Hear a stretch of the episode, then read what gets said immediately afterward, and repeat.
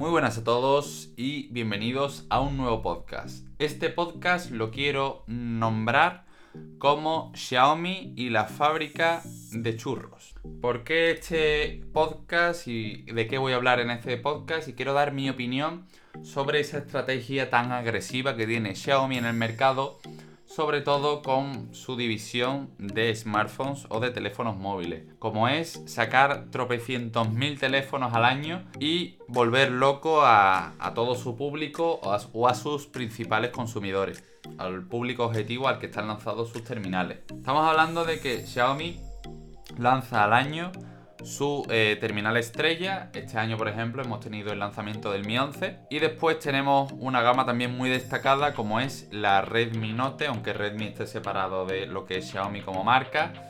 Pero sabemos que aunque estén fragmentadas la marca de Xiaomi, tenemos Xiaomi, tenemos Redmi y tenemos Poco. Sí que es verdad que se han diversificado, se han separado como marca, igual que por ejemplo Huawei y Honor se han separado como tal, como marca, son independientes, pero realmente mmm, la sensación y es como nos separamos pero pertenecemos a lo mismo. Es como cuando hablamos de coche el grupo BAG que eh, engloba, digamos, eh, SEAT, Audi, Lamborghini, etcétera, ¿vale? Digamos que entre ellos comparten componentes, comparten piezas, comparten ciertos diseños comparten I más D, etc. Pues en este caso, Xiaomi, Redmi y Poco, por mucho que ellos se hayan separado, estamos hablando de que prácticamente siguen la misma línea. Ahora Poco, por ejemplo, se quiere diferenciar con el software, quiere incluir en vez de MIUI, quiere introducir una capa que se denomine Poco UI. Al final va a ser una personalización seguramente de MIUI, con algunas pinceladas algo diferenciales, como será seguramente los iconos y las tonalidades de la barra de notificaciones, pero poco más.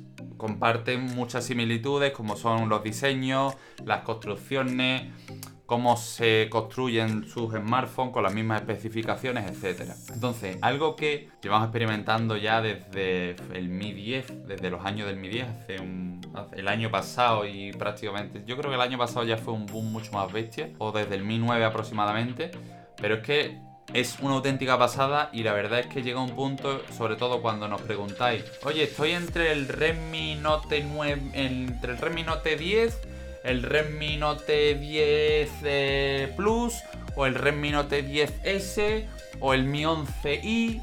Y claro, llega un punto en el cual mm, la diferenciación entre unos y otros es tan minúscula porque a lo mejor todas las, prácticamente las características son todos iguales y solo varía el procesador o el procesador es casi el mismo, pero varía la batería y varía un sensor.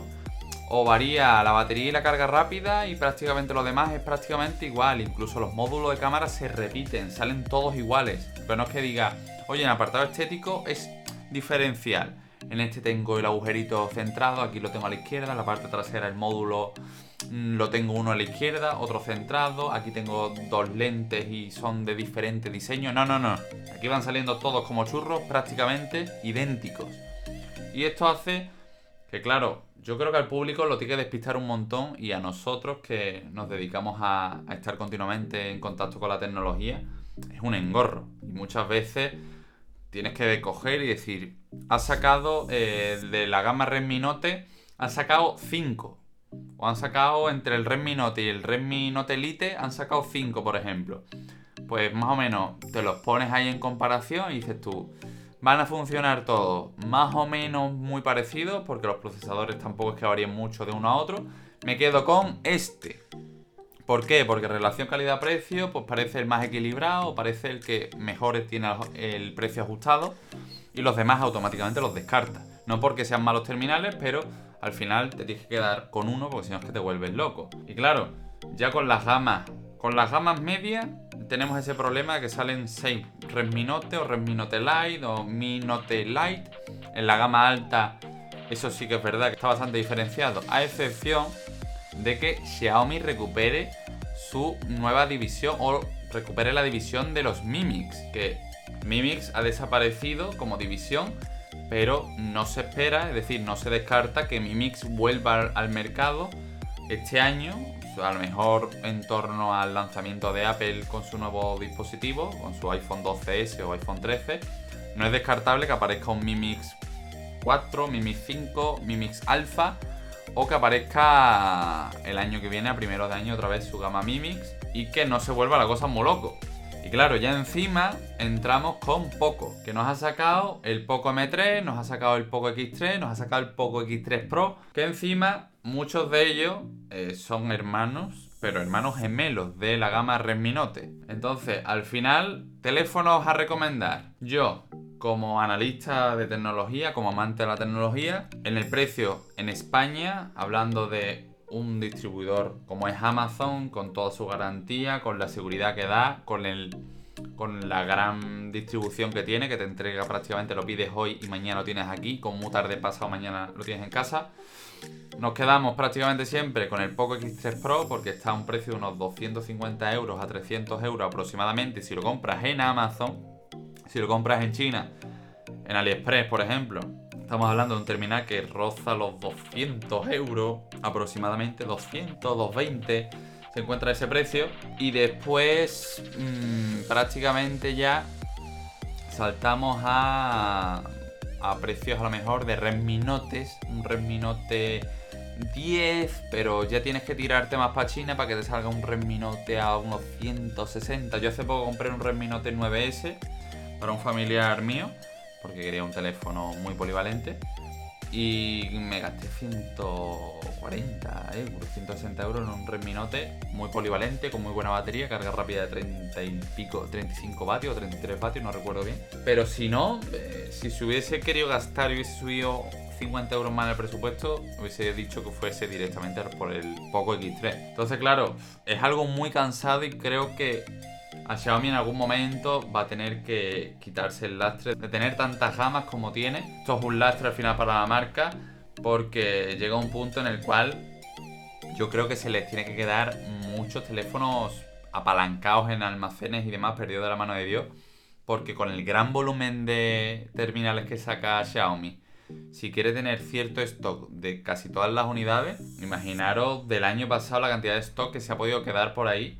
Y este año igual, tenemos ahora, estoy viendo por ejemplo, que no hace mucho salió el Mi 11i, un terminal que no está nada mal, tiene buena batería, tiene una diagonal bastante grande, tiene tasa de refresco a 120 Hz, pero tiene un precio de 650 euros se escucha. Oye, mm, por 650 euros aproximadamente, estoy hablando del mercado español, aproximadamente entre 650 y 700 euros, mi 11i. Se escucha, oye, estás ya rozando un mercado ya complicado. Ya estás tocando un precio que escuece. Estamos hablando de que ya por 100 euros, redondeando prácticamente, ya estamos tocando con lo que es Samsung.